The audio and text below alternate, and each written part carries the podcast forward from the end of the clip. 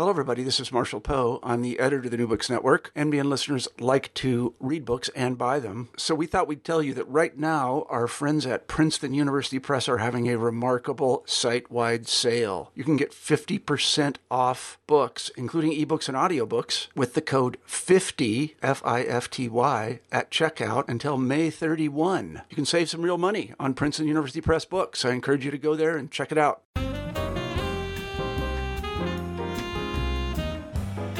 Welcome back to New Books in Asian American Studies, a podcast channel on the New Books Network.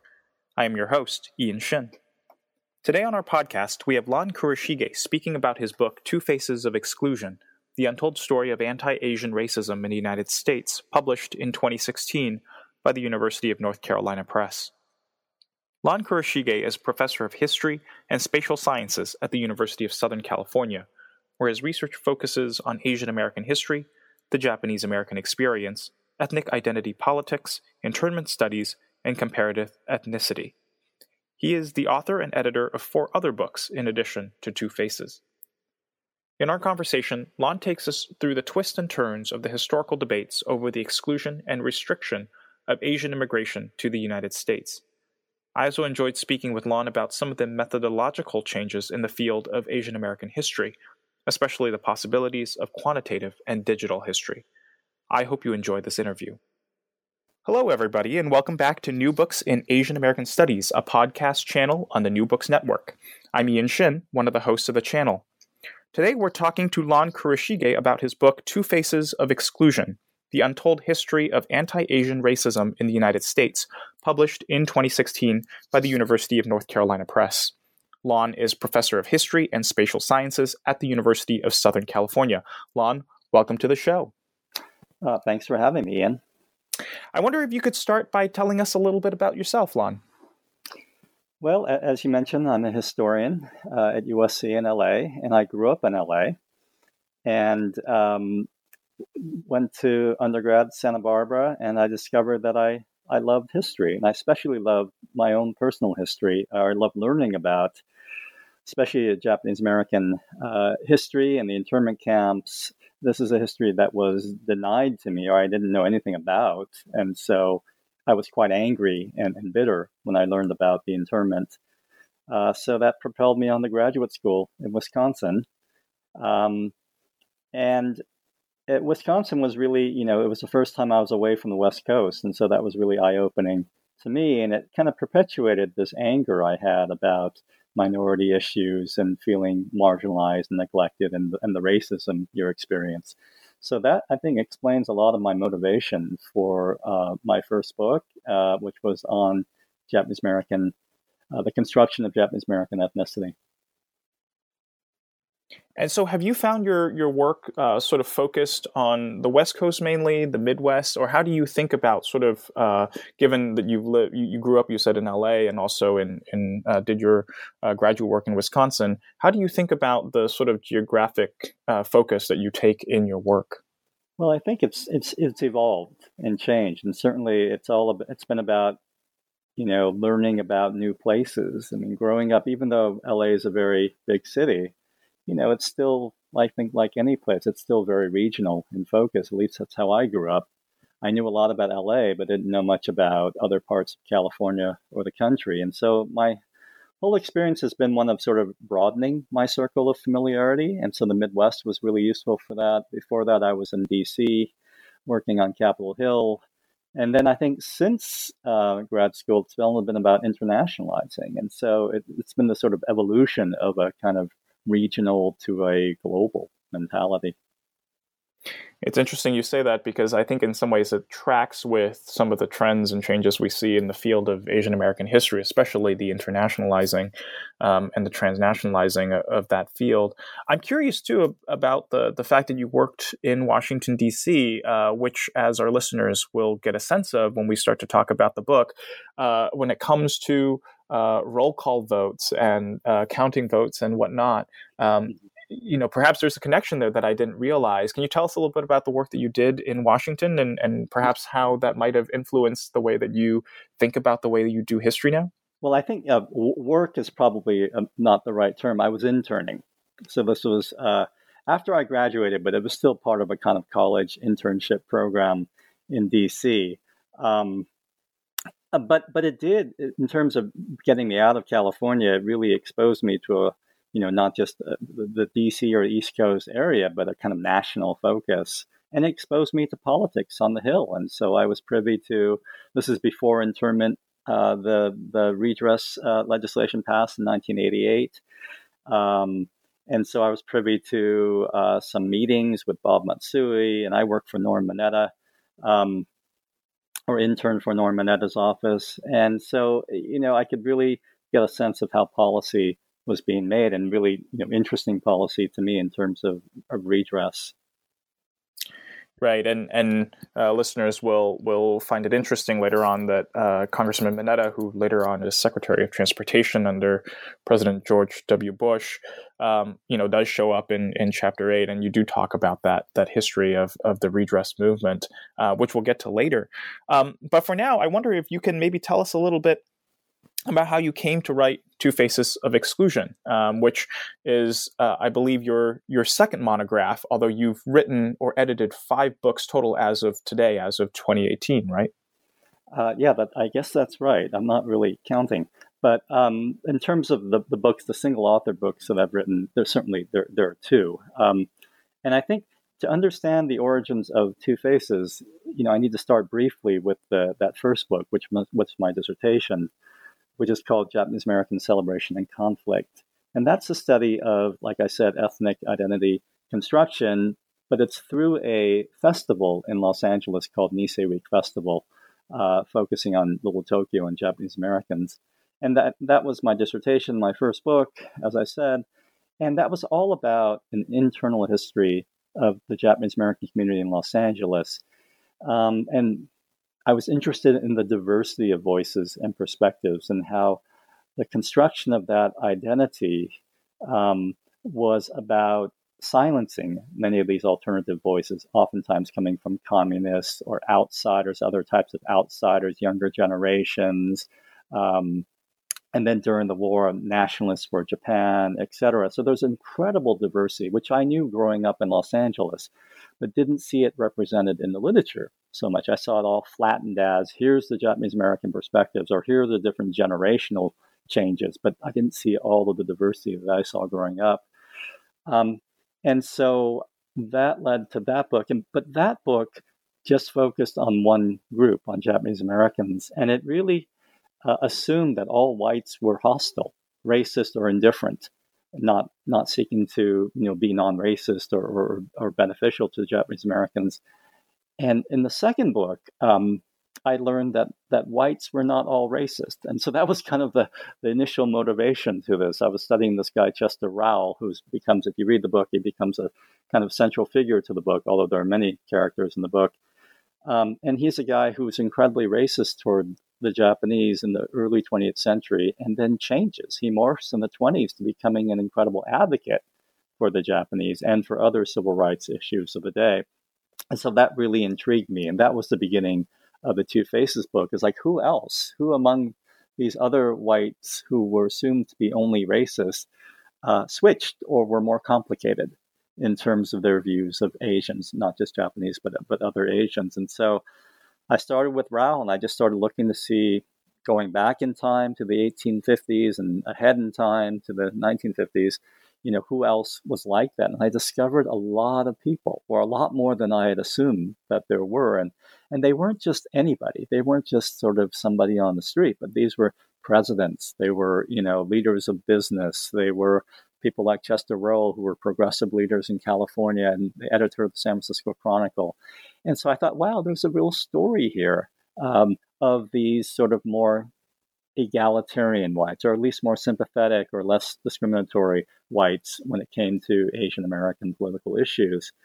Then I faced a kind of, you know, a situation where I had to think about, okay, do I write a book just on them? And that's where my initial inclination was. But then when I started putting together their story, I realized, well, I can't really explain their story without connecting it with all of the whites who were racist. And there was a lot of those too. And so, but that's what the literature focuses on, as you know. And so I thought, well, I have to look at both sides, and thus the two faces or the debate over exclusion or internment or whatever the anti-Asian issue was. And so thus the origin of the book about two faces of exclusion.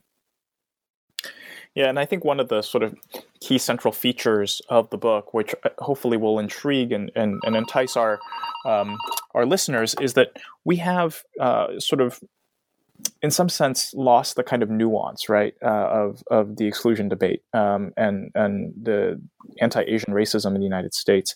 And your book does a wonderful job of restoring that nuance to this history. And that can be sometimes challenging to navigate, especially as we get into, we'll talk about in the in the eighth chapter, where we want to sort of recognize both the historical, very clearly sort of racist origins of the history, but also sort of give credit to and recognize the egalitarianism that also fueled the anti-racist activism and policies that we do see from the mid-19th century to today. But I don't want to jump ahead too far ahead because I do actually have some other questions about the overall sort of structure of the book. And even before we sort of get to that, one of the things that, as I started reading the book, I think, and anyone else who does, will be very struck by is the sort of jacket illustration you've chosen for Two Faces, which I did a little reading about, and it's a print by Roger Shimamura, and the title of the print is Shimamura Crossing the Delaware. It's a very sort of thought-provoking illustration. I wondered if you could tell us a little bit about the image and why you chose it to be the cover of Two Faces. Yeah, I have been struck, as you were, by Roger's art.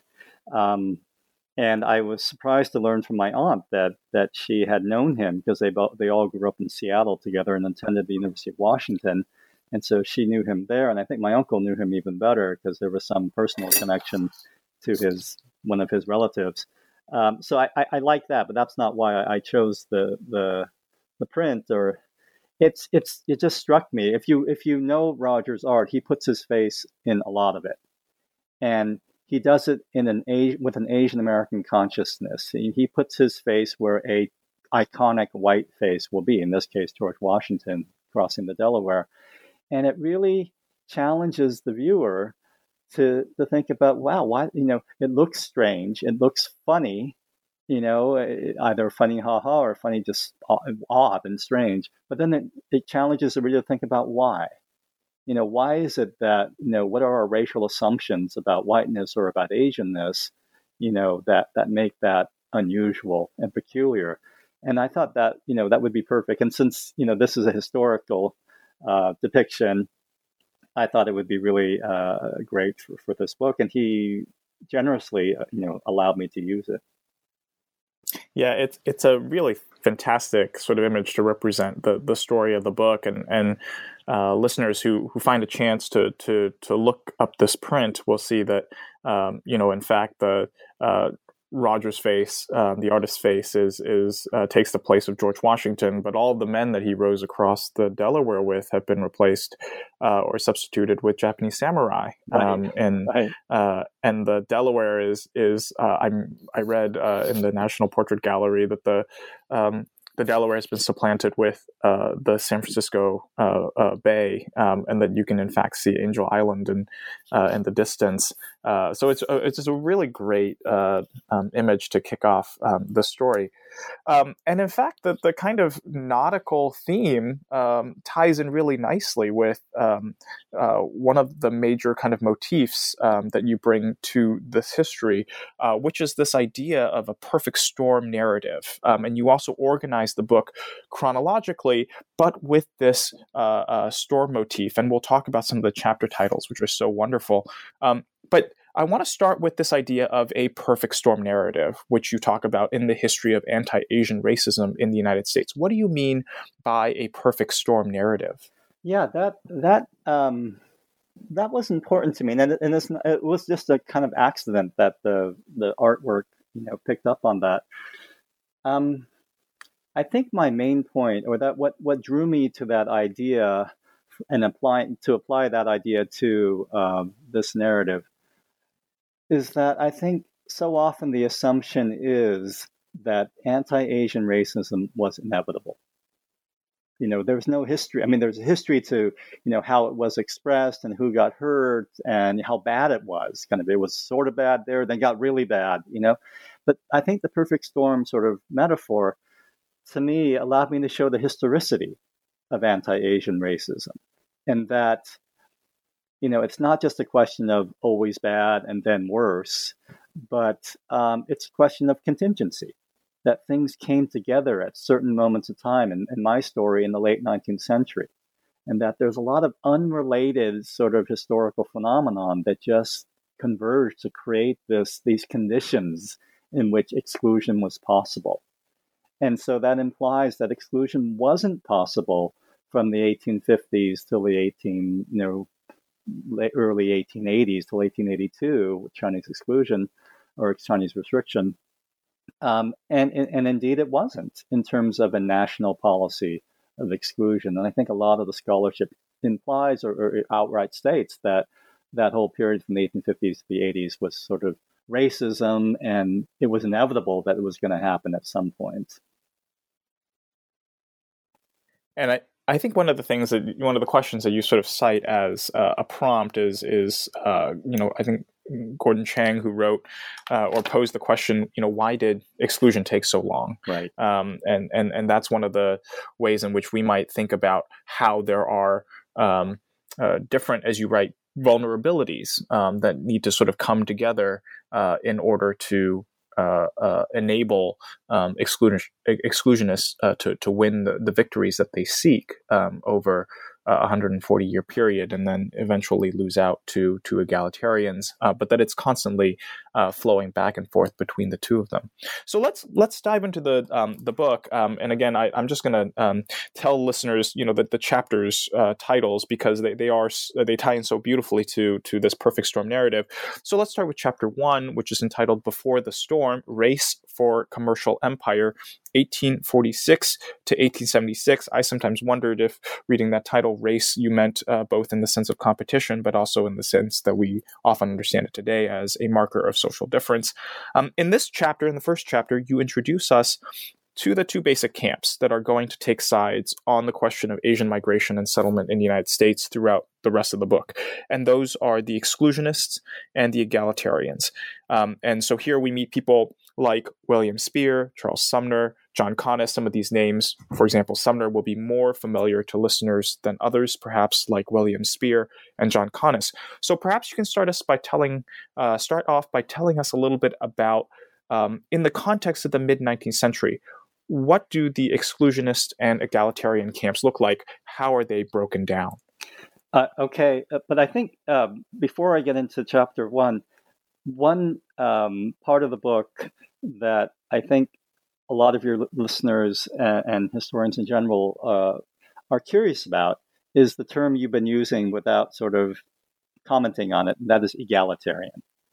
Maybe it struck you as odd. It strikes a lot of people as odd, and I have to say I thought really deeply and long about whether to use that term egalitarian, because in these days it means somebody who's, you know, just perfect in a way, right? Who's beyond any kind of racial prejudice or any sort of bias at all, and has this sort of, you know, wonderful understanding of equality across everybody, you know, not just race, but class, gender, sexual, whatever. To be egalitarian is sort of like to be incredibly the most noble person. You know, maybe the Dalai Lama is egalitarian today or something. It's kind of an ideal form where very few people reach. And the people I'm talking about, like the ones you mentioned, whether it's Spear or Conness, or who I'd want to focus on in chapter 1 is William Seward, because he's really the main character in that chapter, or Anson Burlingame.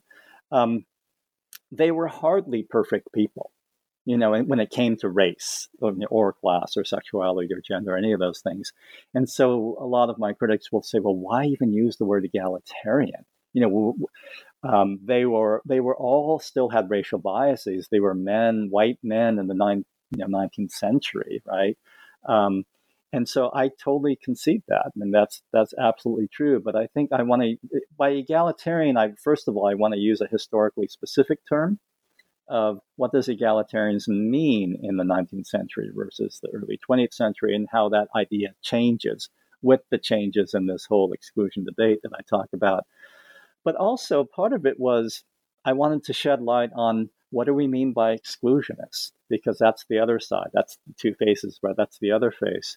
And I think so often we accept an assumption that exclusionists just means they're racist, right? And in many ways, to a certain extent, everyone, all whites in America were exclusionists or were biased in some ways.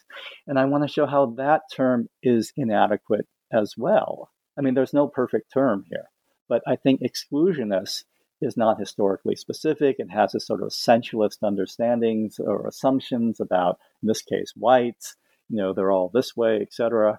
And I think a lot of literature picks up on those types of essentialist assumptions.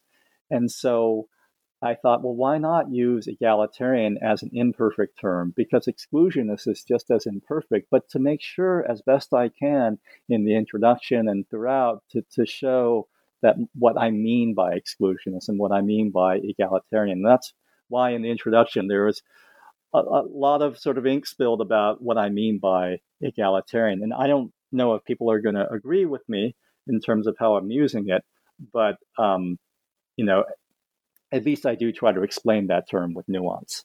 Okay, and so now on chapter one, and so I really think that, as I said, William Seward is the main character here. It starts with him, you know, in terms of kind of anecdote about him and how you mentioned Gordon Chang. Both Gordon and I talk about people like Seward and others who had this incredible, you know, global vision or Pacific vision in the 1840s and even earlier. Even Jefferson and so forth saw Asia, China in particular, as a means for developing the U.S. economically.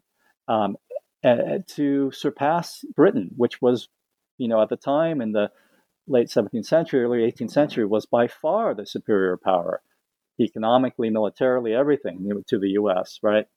And so the whole goal was to catch up, and U.S. was very much a third world or third-rate power at the time. And so they saw China as their way to catch up economically. And so they had this vision of a commercial empire, not a military empire, but a commercial empire. And so the question really was, how do we manifest that? How do we create these types of trade routes to China and to bring all of those riches from China to, products and so forth to the U.S.? And, you know, at first, the U.S. is the 13 states or colonies that became states, right? First, you had to get to the Pacific Coast, right? And so this chapter is all about how does the U.S. get to the Pacific Coast and how does that whole dream of Asia, you know, step by step, come to be more of a reality. And so it starts with Seward's sort of grandiose visions of, at one point, you know, in the 1840s, when he's a senator, U.S. senator from New York, his visions, his dreams, really about this trans-Pacific sort of connection. And key to those dreams, he was very aware, was immigration, because there were no people in the West, you know, in terms of large numbers of workers who can really develop, who can build the bridges and the harbors and man the factories, et cetera, that you needed, that you would see on the East Coast with the Irish and the Germans and all of the immigrants flooding into the country in the 1840s and 50s. So he had these dreams, but he had a key part of it was Chinese immigration. And he had no problems with millions of Chinese coming in, because he put development and commercial empire and surpassing Britain, or at least competing with Britain, ahead of any notion of racial difference. In fact, he thought, you know, the Chinese were just as capable. They were just, you know, developmentally behind because of the, you know, particularities of Asian history. But he didn't think racially they were inferior at all. So it starts with that vision. And then the chapter ends with Seward going on a trip after Seward becomes Lincoln's Secretary of State, you know, during the Civil War, Lincoln administration. And his whole you know, he's there at the time when the Republicans create the Transcontinental Railroad. The Congress passes legislation to pay for the Transcontinental Railroad. That's in some ways, you know, he claims that. That's all part of this sort of filling out the vision of this commercial empire of the Pacific. You know, he's mostly known, you know, by people today for, you know, buying Alaska, Seward's Folly, right? There's Seward, Alaska.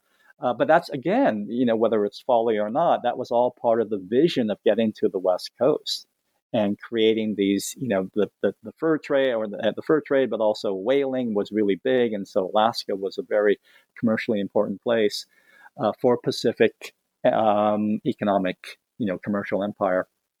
So Seward is a key person. And at the end of the chapter, after he retires from Secretary of State and from politics, towards the end of his life, he goes on a tour and he goes to Asia and he takes the Transcontinental Railroad across, you know, to San Francisco, stays in San Francisco and takes the Pacific Steamship, the company line that, well, you know, he was Secretary of State when he was in Congress, the U.S. When he was Secretary of State, the U.S. Congress creates a contract with the Pacific Mail Steamship Company in San Francisco. It's a semi-private company.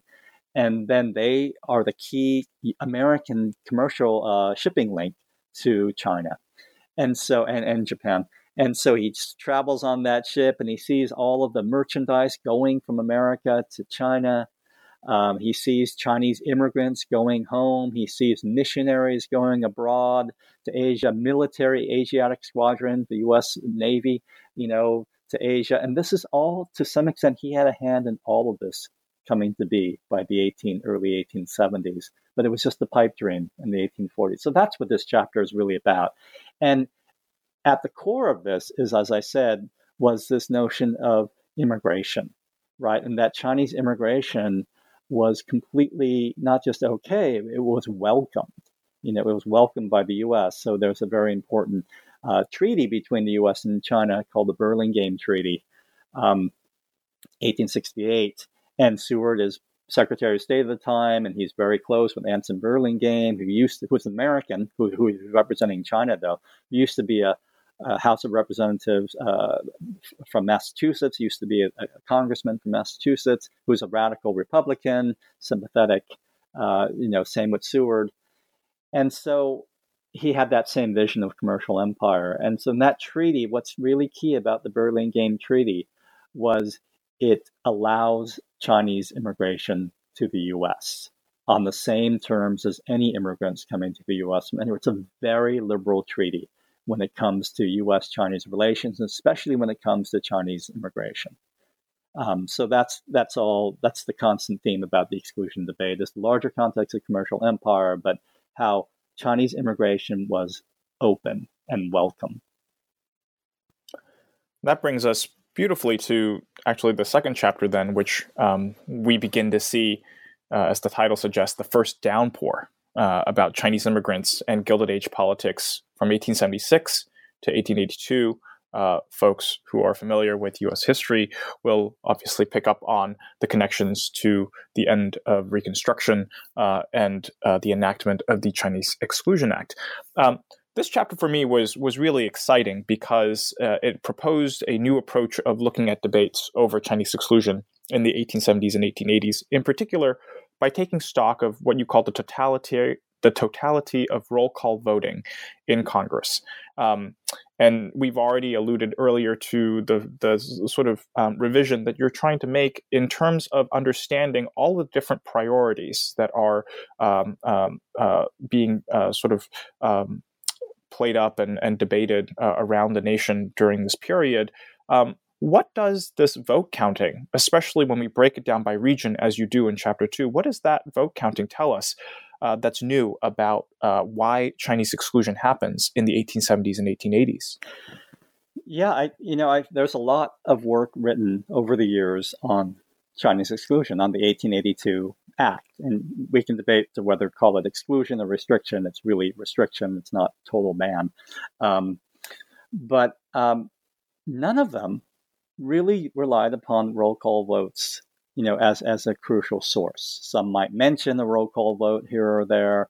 And just for your listeners, I wasn't always familiar with this. A roll call vote is a vote taken in Congress about a particular, measure. It could be as simple as should we adjourn right now or later on, or should we vote before we adjourn, et cetera, or it could be a major legislation. Usually all that's required is that somebody raises their hand and says, I'd like a roll call vote taken on this measure. And most of them, I would say it depends on the Congress, but maybe about half of them get roll call votes, maybe less than half of them. And so roll call votes are not every vote does not get a roll call vote. And all the roll call vote is it just tells you who voted for what. There were, 10 votes for no and, 150 votes for yes, and how each individual member voted. So there were some analysts who would look at some of these roll call votes on Chinese exclusion or issues related to it and then talk about, this person voted or this state voted this way or this region voted this way. But nobody really incorporated that into a systematic analysis. And there were many roll call votes involving Chinese issues or issues of Chinese exclusion. Like I said, it could be as simple as to adjourn and so forth. I discovered that there's a database available of roll call votes.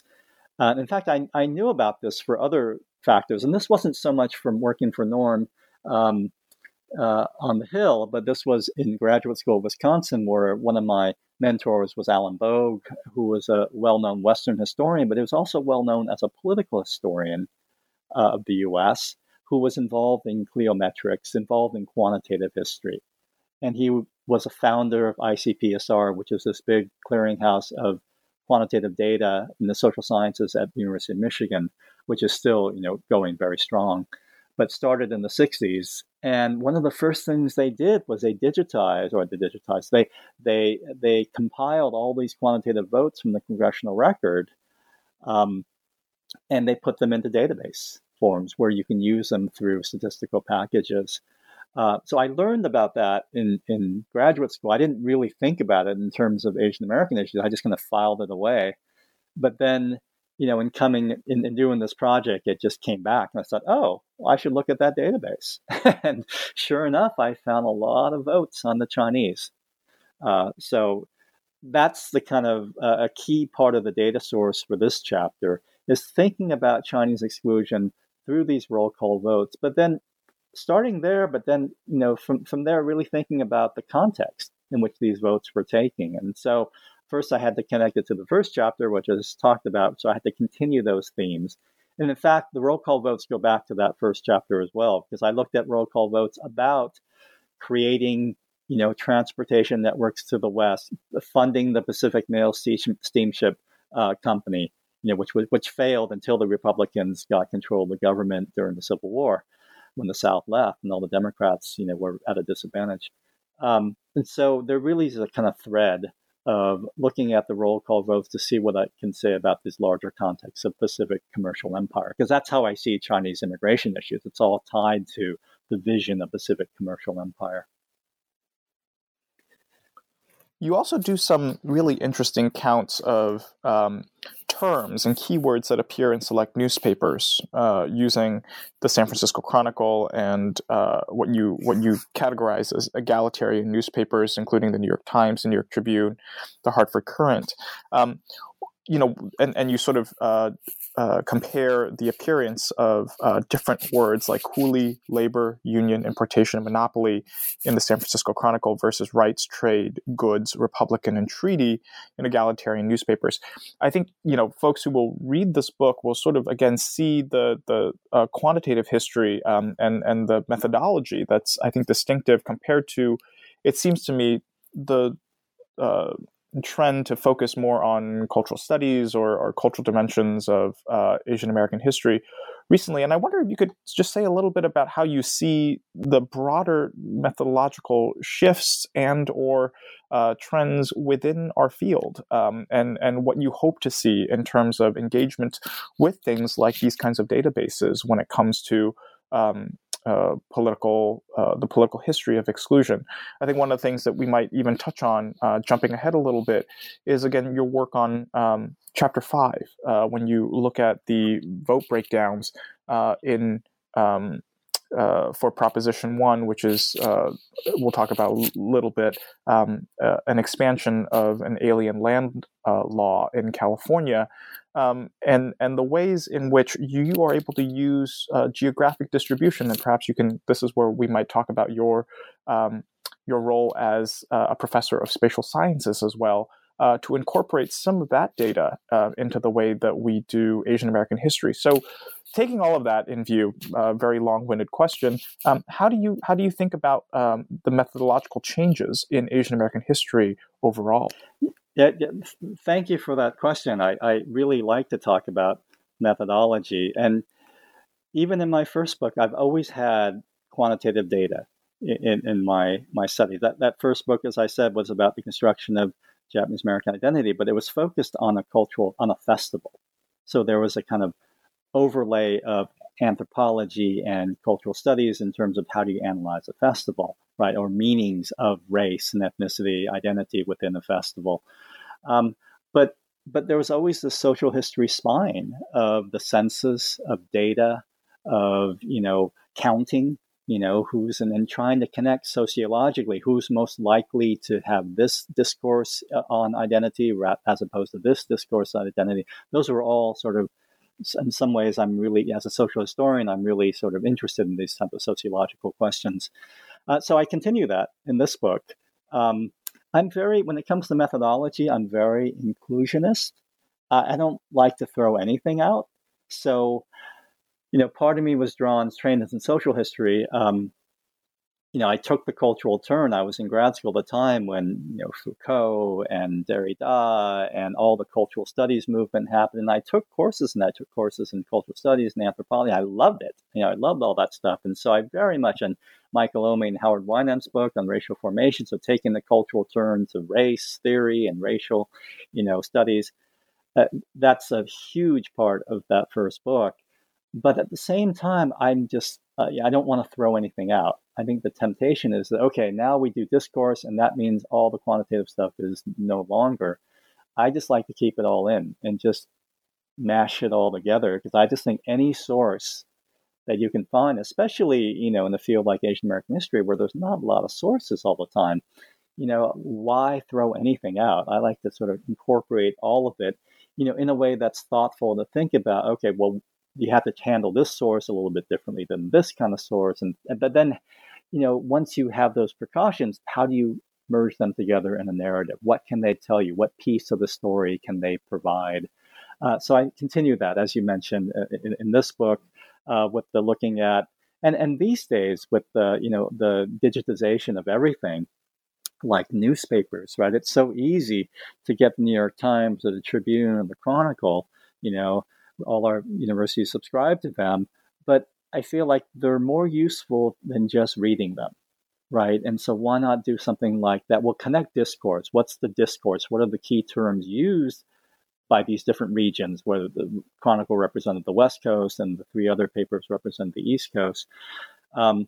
What discourse do they use? What key terms do they use? So rather than just reading that, you can also quantifiably count them, right? So easily, just put in search terms. So I thought this is a way of taking advantage of a technology that we use, every day, but we don't always apply it to our analysis in this way. And what it showed was, when you mentioned those terms, was it confirmed, it added more evidence to the argument I was making that there were East and West Coast differences in how they viewed Chinese exclusion, and it depended on their political economy. That in the East Coast, it was a center of the nation's business. Excuse me. The whole nation, the whole sort of finance and capital and maritime, shipping and all that stuff was all in the Northeast. And so they saw the exclusion as an issue of treaty rights, as an issue of keeping the Burlingame Treaty, or at least if modifying it gently, not getting rid of it. Of keeping good ties with China. So consistent with the Seward vision, with the Burlingame constituency, I call it. Whereas in the West Coast, it was very different, right? It was all about labor rights. It was about, equality for white working class people as opposed to the rich robber barons. And Chinese exclusion was seen as a wedge, right, against, between them, their opportunity, a wedge between them and the white elite. And so they wanted to get rid of that wedge and create more equality. So I'm glad you asked about methodology. Well, I think this brings us then after considering some of the debates over Chinese restriction or exclusion, then to chapters 3 and 4. 3, 4, and 5 really work well, I think, as thinking about the shifting of the debate from Chinese issues to issues that touch on other Asian populations, Japanese being probably the biggest one, but also Filipinos as well.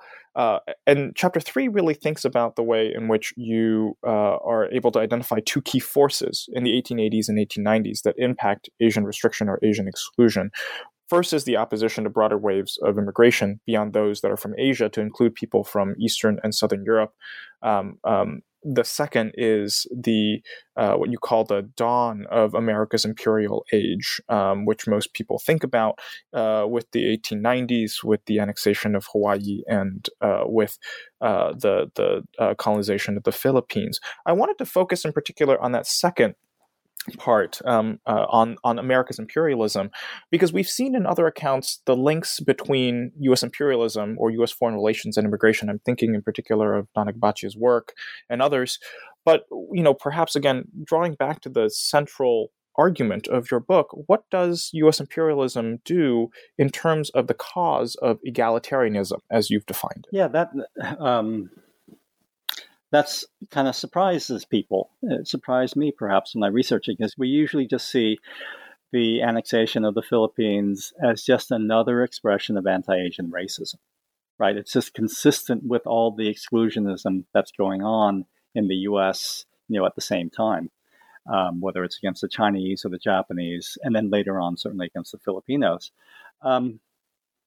And that's true. I mean, there's no denying that there's an incredible, Paul Kramer's book on the Philippines, shows clearly about how all of the sort of the ideas of benevolent assimilation or of uplift had a racial dimension, right? There was this idea that we can uplift them, but it's going to take a long time. We don't know how long because they're so backward and they're so racially other, right?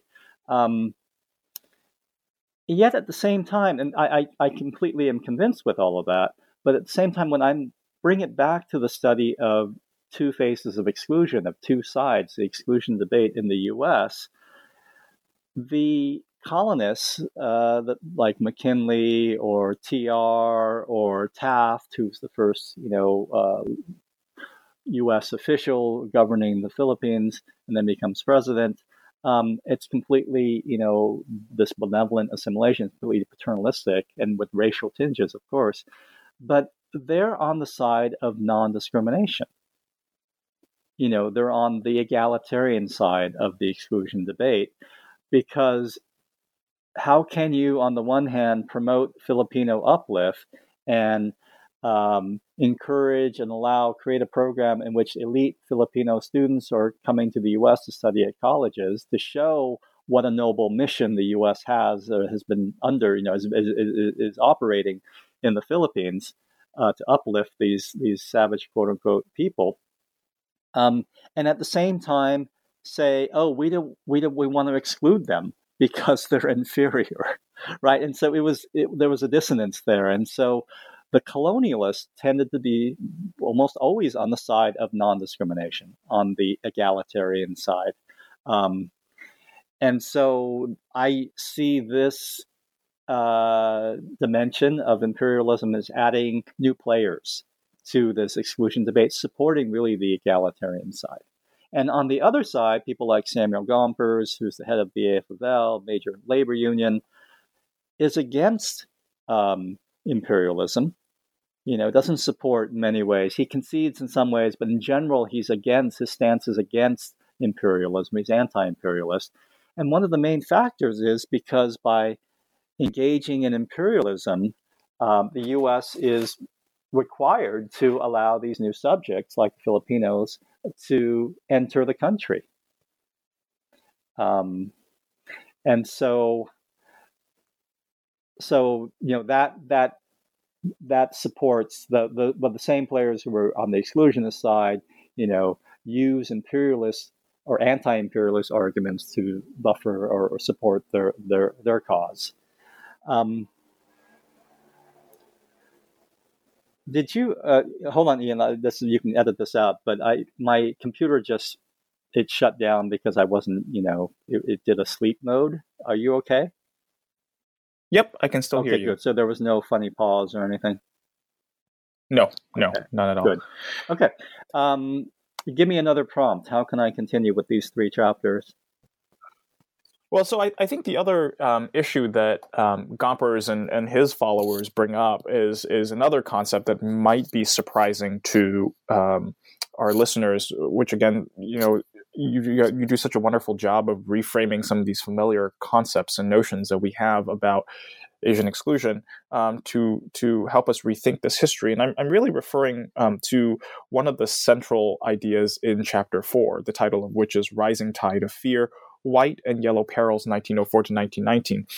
Folks may be very familiar with the idea of a yellow peril who are familiar with Asian American history, the idea of yellow hordes coming from Asia to take over the United States and contaminate its political, economic, and social life.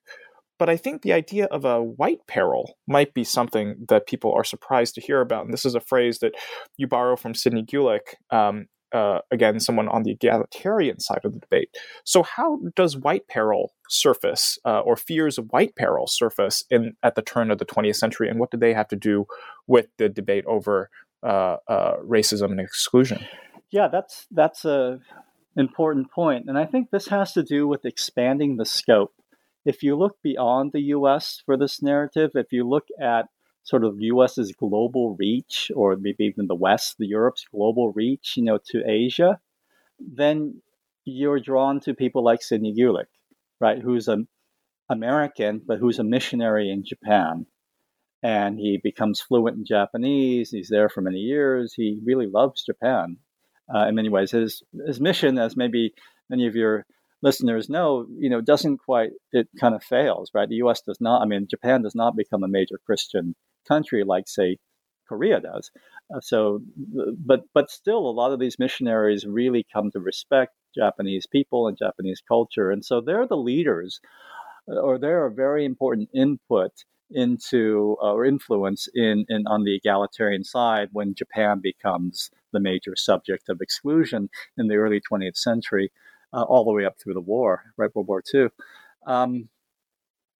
And so when you expand the narrative to include, all of Asia, then you get these perspectives and you get these concerns about, hey, wait a minute, exclusion is so humiliating to whether it's China or in this case, Japan, that we need to not discriminate because it's screwing up not just our missionary, our mission in East Asia, but it's screwing up our good political relations between the U.S. and Japan, right? The Japanese government is really humiliated and upset at any sort of mention of a kind of exclusion like that which happened with the Chinese, because Japan at the time is an imperial power. It defeats China in the 1890s, and then defeats Russia in 1904, right? And its military, its navy in particular, is top-notch.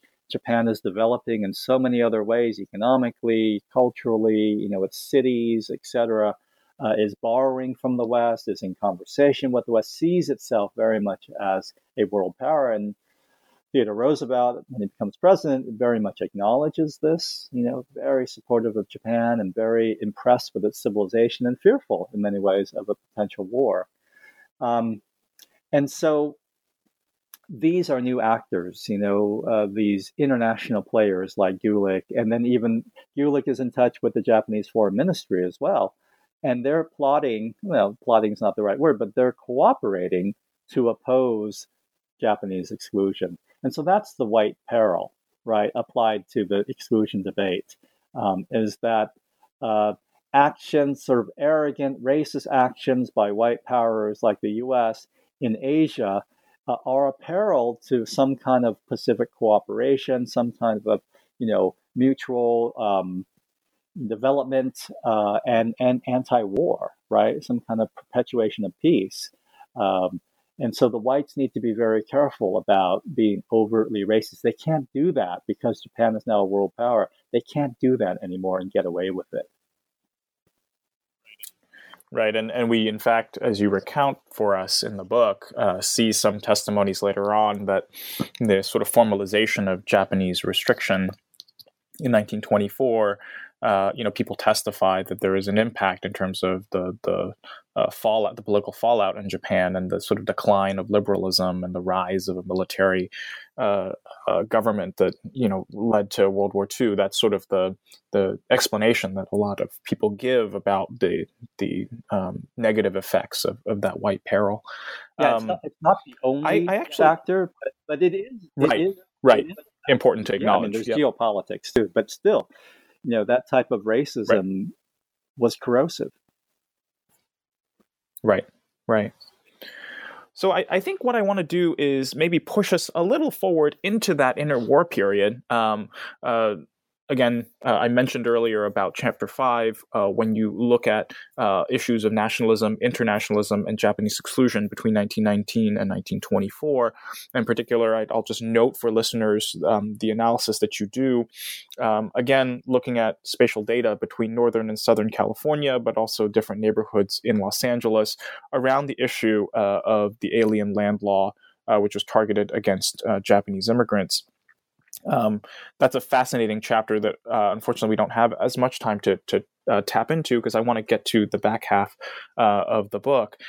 So I want to talk about Chapter 6, which is entitled Silver Lining, New Deals for Asian Americans, 1924 to 1941, again, to really highlight a set of characters or actors in the egalitarian camp that listeners may not be quite as familiar with. In this chapter, you look at the interwar reinvigoration of egalitarianism, but also explain why before World War II, where we really see that sort of great transformation, as you call it, you talk about how in this interwar period, despite this reinvigorated egalitarianism, it really has very little impact on anti-Asian policies. The group of new players in this period that folks may be interested in hearing about are the organizers of the Institute of Pacific Relations, the administrators of the Survey of Race Relations. So can you tell us a little bit about who is the IPR and what new approaches and perspectives do they bring to egalitarianism during the interwar period? Sure. You did mention the data on Los Angeles voting precincts. I just want to mention this for a second, just how wonderful. This is another example of finding quantitative data. Please do. In this case, spatial data. Quantitative data that I spatialized through GIS software. But it was just such a lucky coincidence that voting precinct data is easy to find. You just get it from the state of California for 1920, in this case, 1920 general election. So I got that. So I was able to, recount all of the different over 700 voting precincts in Los Angeles and how they voted on this proposition, this alien land law proposition, to strengthen the alien land law against discriminating against Japanese landowning. But I found through looking from the city archives of Los Angeles, I was talking to the archivist, and there was a map of voting precincts in Los Angeles. And so it's a long story, but I was able, through an engineer at the Spatial Sciences Institute on my campus, to match that map, to create a GIS map of that, to digitize basically that map, and to input, this is what GIS software allows you to do, input all of that precinct data into that map. So I can get spatially, I can see which areas of the city we're voting for and against, and then to connect those areas of the city with different socioeconomic variables. Anyway, so it was just really fun to do that. So back to the 1930s. I think what I did in every one of these chapters was I know the literature, or I read the literature, and I've been teaching Asian American history for many years, so I know the literature pretty well. And I was just as I was thinking about the literature through the data and through the evidence I was looking at in terms of the exclusion debate, there was a mismatch. There was a mismatch because the scholarship, almost all of it, tends to focus on the exclusionist side. So I kept asking the question, well, what's the egalitarian side doing, right? And what's the relationship between the two? And so I discovered all of this in the 1930s, egalitarian, those who were supporting Asians, who wanted to get a quota for Japan after they were excluded in 1924, there were a number of fairly influential individuals and groups who said, okay, there's exclusion. Now let's try to amend that. Let's get a quota so there can be 100, 200 Japanese, just a token quota for the Japanese. And then the Japanese government will be happy and will prevent war. We'll have better peaceful relations. And so the Institute of Pacific Relations is a key part of that constituency, the egalitarian side, to push for that quota.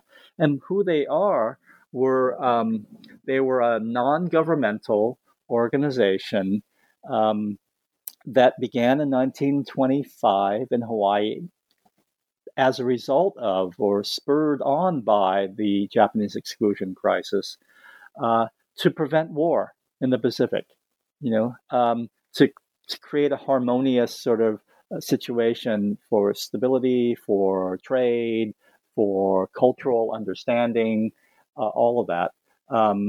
And they were basically, it was funded by the Rockefeller Foundation, who were consistently supporting these kinds of causes. The Carnegie Foundation was another one. Carnegie, for international peace, the Carnegie program was very big as well in promoting relations with Japan and directly opposing, or in some sort of kind of secretive ways as well, opposing discriminating or Asian exclusion, Japanese exclusion.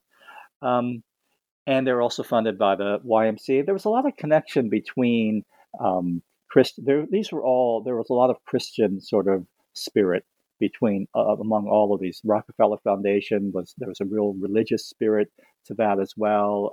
Carnegie supported Christian campaigns for peace, etc. And almost all of these. Gulick was a Christian minister, as I mentioned. He was very much the implementer and the organizer of a lot of this money from the Carnegie and Rockefeller foundations.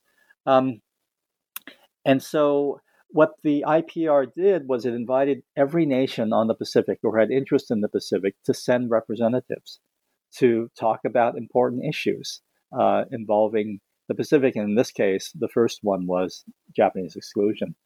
And so the U.S. government, U.S. sent representatives, not so much government people, but they were usually former government officials, like former secretaries of state, et cetera, leading intellectuals, academics, very prominent people. Japan sent representatives, excuse me, but there were a lot of people there. It starts in Hawaii.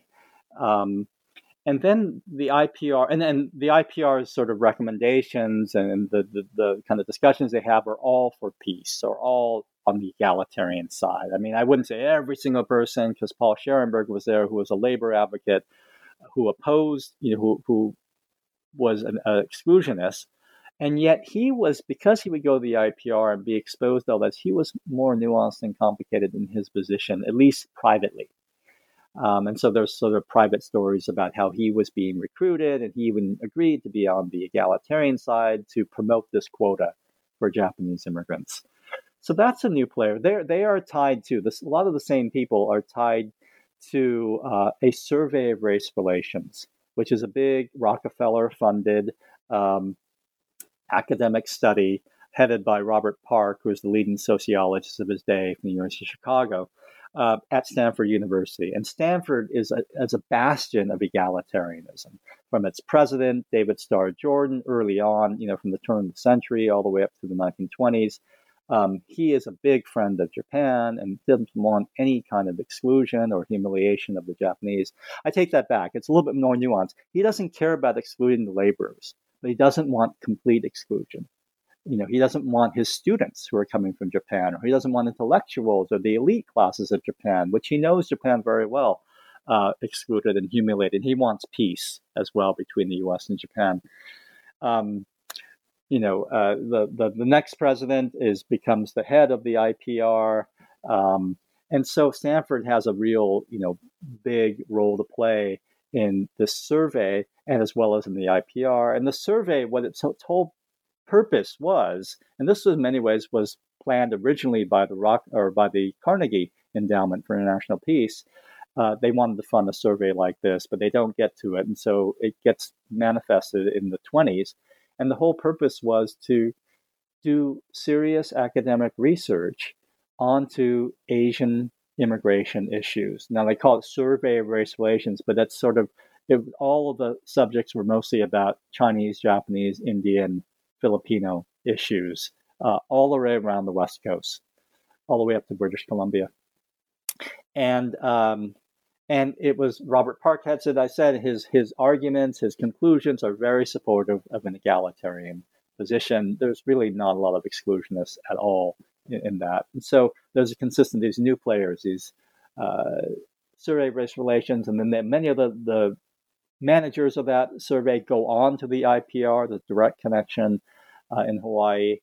And then they continue to push for a quota until it becomes impossible to achieve because Japanese militarism in Manchuria starts ramping up, and then it just becomes politically impossible to try to soften Japanese exclusion. At the same time, the U.S. government, the State Department, are opposing Japanese expansionism in northern China. There's other new players in the 1930s, too. Here's where the Filipinos come back in because Filipino exclusion happens. A lot written about that in 1934 with the Tidings-McDuffie Act. But there's a number of hearings and, before that time in which Filipino players are coming from the Philippines, Manuel Rojas, et cetera, major political leaders of, let me back up a little bit, but 1916 and from there on, the Philippines colony is becoming, the U.S. is granting it more autonomy. It's still a colony. The U.S. still has the final word, but there is a legislature. There's a two-house, bicameral legislature, and the Filipinos are allowed to make their own laws. Now, of course, the Americans have the ultimate authority about whether to approve them, but there's still the sort of practicing democracy in works, which wasn't there earlier on in the colonial era. And there's a representative in Congress, right, for the Philippines, like Hawaii had one, all the territories had one, the colonies had one, they were non-voting. But a lot of these officials, the non-voting representatives and the politicians, leading politicians from the Philippines converge on the D.C. and they oppose Filipino exclusion vigorously. But there's this nuance to the debate, which is different from what happens with the Chinese or Indians or Japanese. And that is, okay, they introduce this notion of independence. And, they wouldn't always say this, but they were saying, we oppose all of this racism against the representation of Filipinos in America or hordes of them coming in. But at the same time, if you grant us independence, we will kind of, be okay with it. If you want to exclude us, that's okay. Well, it's not us because it's not the elites, it's the workers who are mostly coming. But we'll take that in exchange for independence. And that's, in fact, it's not, I'm putting it simplistically, but that's in fact what happens with the Tidings-McDuffie Act. It sets the U.S. or the Philippines on a 10-year timetable for independence, but at the same time, it starts exclusion right away. And so Filipino exclusion happens in 1934 with the Tidings-McDuffie Act. But there are these new players on the egalitarian side that we don't tend to think about. And the last one I'll say very briefly are labor activists. So before this time, Gompers and many, many other labor activists are clearly on the exclusionist side. But in the 1930s is when you have the emergence of the CIO, the Congress of Industrial Organizations, which is a radical form of labor organizing. Communists are very influential in the CIO, but it's not all communists, who oppose the AFL and their strategy of labor, just looking at the craft and the elite laborers, and not looking at all the unorganized workers, whether it's in agriculture or shipping or the docks or et cetera. And so the CIO is going after everybody, one big union, all the non-skilled workers with the skilled workers.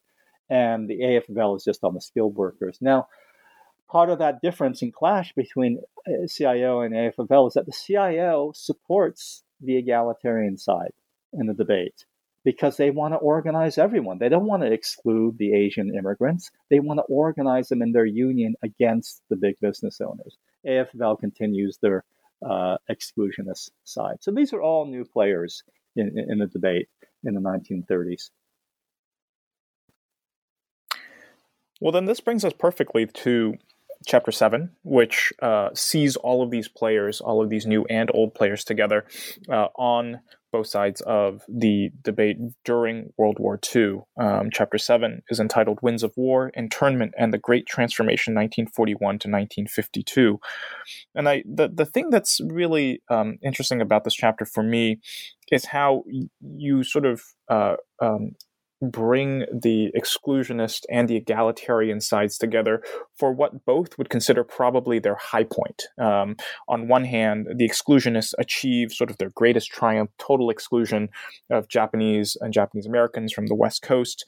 But at the same time, it provides an opportunity for egalitarians to dismantle a lot of the exclusionist policies that have discriminated against immigrants from the Asian allies that are fighting on the side of the United States during this war. So in some ways, it's kind of a, I don't know if you want to call it one step back, two step forward, one step back, or sort of pros and cons. But given these sort of contrasting directions, how should we understand the overall legacy of World War II for anti-Asian racism in your view? Yeah, and it's not just World War II. I think the chapter covers the Cold War as well. It really started the Cold War, so it's war, not just World War II, because there's a real continuity, right, in terms of the exclusion debate from World War II through the Cold War, where a lot of the exclusionists, the diehard exclusionists like the AFL, switch sides. Or maybe switch sides is too hard, is too harsh, or is too sort of strong a way of putting that. But they softened considerably on the exclusionist issue, where they're okay with the implementation of egalitarian policies, the end, basically, of Asian exclusion. So, yeah, both these things are happening at the same time. My sense is that as bad as the internment of Japanese Americans was, I think it's a bit of a, it's a bit of an exception to this overall trend that I noted starting from the 1930s, or at least the middle of the 1920s, of this sort of rise of egalitarianism. Now, certainly in the 30s and 20s, it doesn't succeed, as I say that very clearly in my chapter. But when you get to World War II, the egalitarianism does succeed in that exclusion ends. Chinese are allowed to immigrate. They're allowed to get a quota.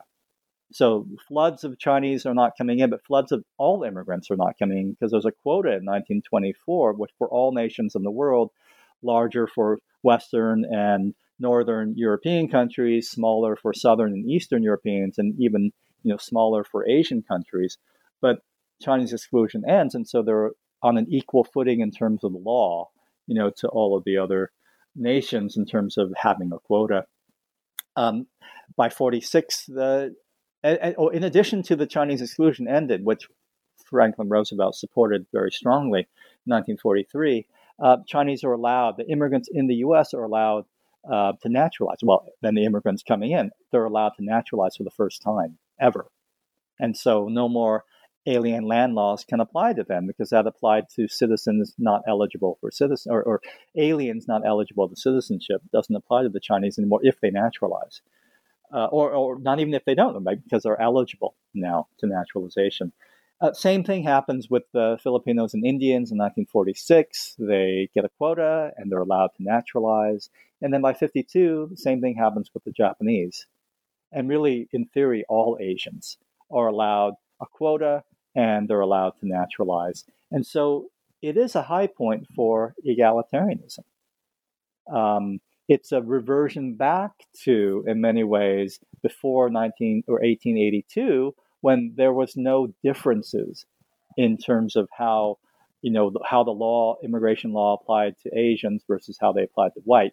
The caveat and the difference, the one sort of remaining problem for the Asians is the Asia-Pacific Triangle, there is this legal concept in immigration law that does discriminate against Asian immigrants as opposed to European or immigrants from any other part of the country. I won't get into it, but it's still an issue. But by 1965, that goes away as well. So the trend very much is toward an egalitarianism. Now, I don't mean that, everyone's not racist anymore in the U.S. And everyone loves Asians and there are no problems. Not at all. But in terms of the law, in terms of the politics of the exclusion debate, there is a very noticeable swing in momentum toward the egalitarian side. So that brings us to the final chapter, which is Chapter 8, entitled After the Storm, Debating Asian Americans in the Egalitarian Era. And this is, in some ways, sort of sets up, I think, the historiographical purpose of the book, because you write about the transformation and in some ways the erasure of egalitarianism in the context of the Civil Rights Revolution and its aftermath.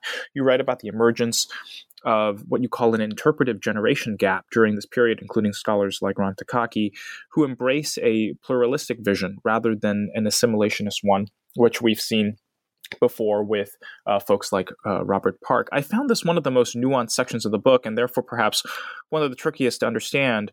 And you explain that the point here for us to understand is that is not that Takaki's book, Strangers from a Different Shore, causes scholars to ignore the story of egalitarianism, because you think that's too simplistic an explanation. So what would you like readers and listeners to take away from this final chapter? Or if I can ask the question differently, how do we honor previous egalitarians while pushing back against what is very clearly a history of discrimination and inequality when it comes to Asian migration in the United States? Yeah, I'm glad you noticed that. This is, in some ways, the hardest chapter to write, because in many ways, it seems like it would lead itself to a kind of historiography, right, of everything written since the 1970s or something, since the emergence of ethnic studies. And I didn't want it to be that. I mean, clearly it's a part of this larger book, right? And so ultimately it had to just be the last chapter of this narrative. And I think what I ended up focusing on, and what I was most curious about in terms of reading, of thinking about the whole prospect of how do you narrativize the exclusion debate after the debate, after exclusion ends, right? So in 65, basically, there's no more exclusion, right? There's that last piece, the Asia-Pacific Triangle discrimination is gone. And there's not even different quotas anymore, because people make that as a case for discrimination, because Asians have much smaller quotas than, say, England. That's gone in 65. Every nation in the world has the same 20,000 quota, right? I mean, and we can get into some issues about, Western Hemisphere and Eastern Hemisphere, but that doesn't really involve Asian countries and Asian peoples that much, or if at all. So really, the exclusion debate is over.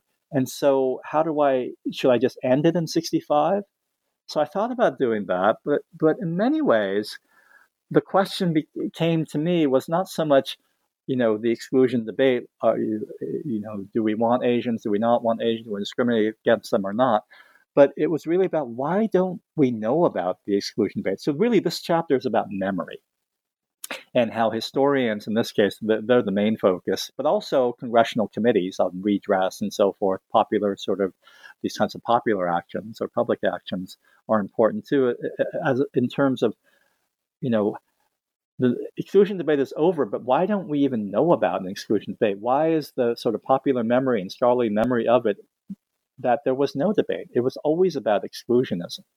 Maybe there are different types of exclusionism and different dimensions of exclusionism, but there was no egalitarian side. There was no real debate between that. And so that's how I read Takaki. That's how I read the redress debates and the congressional legislation, or not legislation, resolutions to oppose, apologize for, not an official apology, but what's the term, express regret for Chinese exclusion that Congresswoman Judy Chu was involved in. So that's how I bring a lot of that in, the Asian American movement, how I bring that in as well, and that literature of early ethnic studies, and how this whole notion of the debate just becomes impossible to recognize because of the ways in which Asian American history or the memory of Asian American history is shaped oftentimes for political reasons.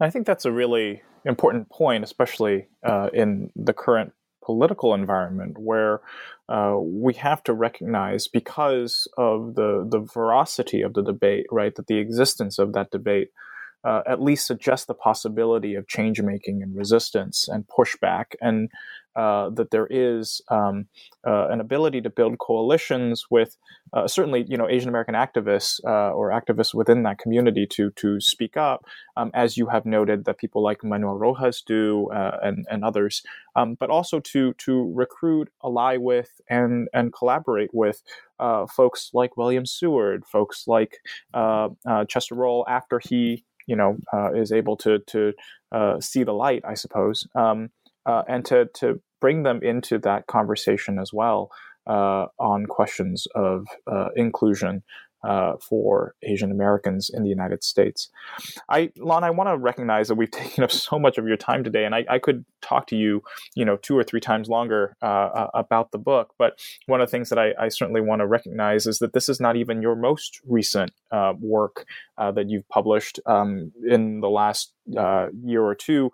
You've actually published a textbook, I believe, called Global Americans, which we've also featured on the New Books Network, and more recently published an edited volume on sort of trans-Pacific histories of the United States. I wondered if you could tell us a little bit about how you see this work tying into both those books, but also the current research that you're doing, whatever that topic may be. Yeah, so I had a lot of sort of balls in the air all at the same time, and they all, I was editing three or four books all at the same time in page groups. So I was really busy a couple of years ago. I think that they all kind of merge in a way, and I usually see the Two Faces book as a kind of as the main text, because I mean, even though I devoted as much time and attention to all these other works, this was. This, in some ways, was more my baby, because it was a single author monograph, and so I think Two Faces has a textbook feel to it, and that's intentional. I put all the pictures. The publisher wanted to put pictures next to the where the text talks about them, and I think that's the standard way of doing it. But I said no, I want to put them all in the middle, gathered together, where I can write a lot of text, where students or anyone who wants to read the book quickly can just get like a PowerPoint, pictorial sort of narrative of the whole book. And so if anyone is, listening and they want to just a quick summary of what the book, what the narrative is, just go to the pictures, because that's the way it's intended. I think a lot of that came from my textbook writing, just thinking about how you can create summaries, create sort of handrails for readers to get through a lot of information quickly, or at least on the first pass, and then maybe go back and read it more carefully for the nuance and the detail. At the same time, you didn't mention this, but I had a second edition of my Major Problems textbook that I did with Alice Yang, Santa Cruz. And so I was thinking about the textbook of all of U.S. history, but I was also thinking about sort of a textbook understanding of Asian American history. And there's so many changes that have gone on since we first published that, 10 years before, or it was more than 10 years before. And so that was in this book as well. And then the Pacific America book, the edited collection with Hawaii, University of Hawaii Press, which has 15 essays about sort of trans-Pacific history. What is this whole new idea of globalizing Asian American history? That's in this book in terms of thinking about when I was talking about Sidney Gulick and missionaries, expanding the narrative or expanding the scope of the narrative to include East Asia, right?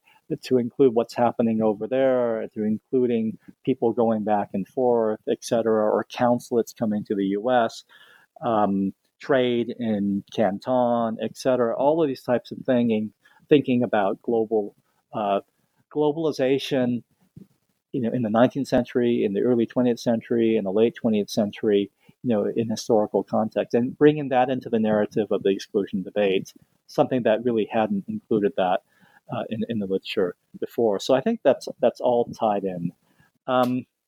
What am I doing now? I've got a lot of things going on, but I think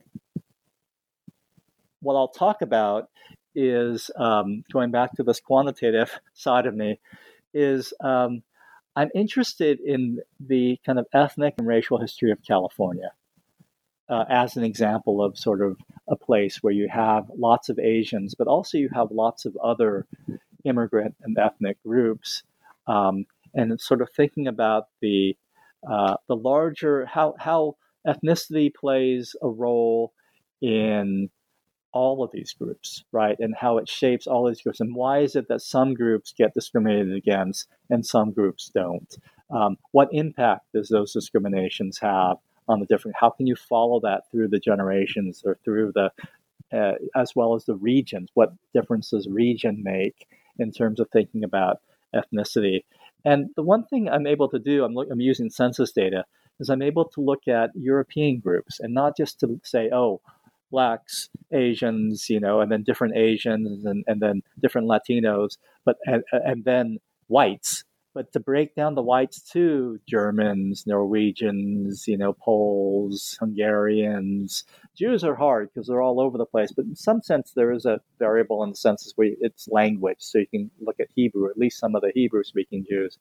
But to be able to sort of chart maybe 20, 25 different ethnic groups, and over time from the 19th century through the 20th century, and to look at sort of social trajectories, economic trajectories, segregation indices, to look at the impact of internment on the Japanese, ethnic economies, and we think that ethnic economies, Chinatowns, Little Tokyos, are just unique, or agricultural for the Japanese, farming, or just unique to the Asians. And I think that's, coming from Asian American studies, I tend, that's my knowledge base. But it's true for the Swedes. It's true for the Portuguese in particular, and in the East Bay and Northern California. And so I'm interested in doing kind of comparisons. How is it, how do these form? What do they do? Are there different sort of levels of discrimination that are faced? If so, why? And I should add one more thing. I'm interested in Hawaii, too. So, yes, California, but Hawaii, too, is another one of these multi-ethnic, multiracial places that I don't think in either. I know in Hawaii there are social histories done of Hawaii, but there haven't been these types of comparative histories of ethnic groups. And like I said, in California, there are comparative histories of racial groups, but they don't break down the whites. And I think to compare both Hawaii and California, that's unique as well. I don't think there's been one study or book-length study that's done both Hawaii and California in terms of multi-ethnic, not so much relations, but multi-ethnic histories and trajectories. So I'll stop there. Well, Lon, that sounds like a great project, and I hope that maybe in the future we'll be able to get you back to talk about that, and certainly ties in nicely with, I think, one of the key conclusions you make at the end of Two Faces, which is to think about how Asian American issues connect with broader histories of public policies, and in this case, as you talk about with your future projects, social relations as well. So I want to thank you for being on the show today. I really enjoyed our conversation and really enjoyed getting to read the book. Thank you so much again. Great. Thanks, Ian. That was my interview with Lon Kurashige, author of Two Faces of Exclusion: The Untold Story of Anti-Asian Racism in the United States, published in 2016 by the University of North Carolina Press.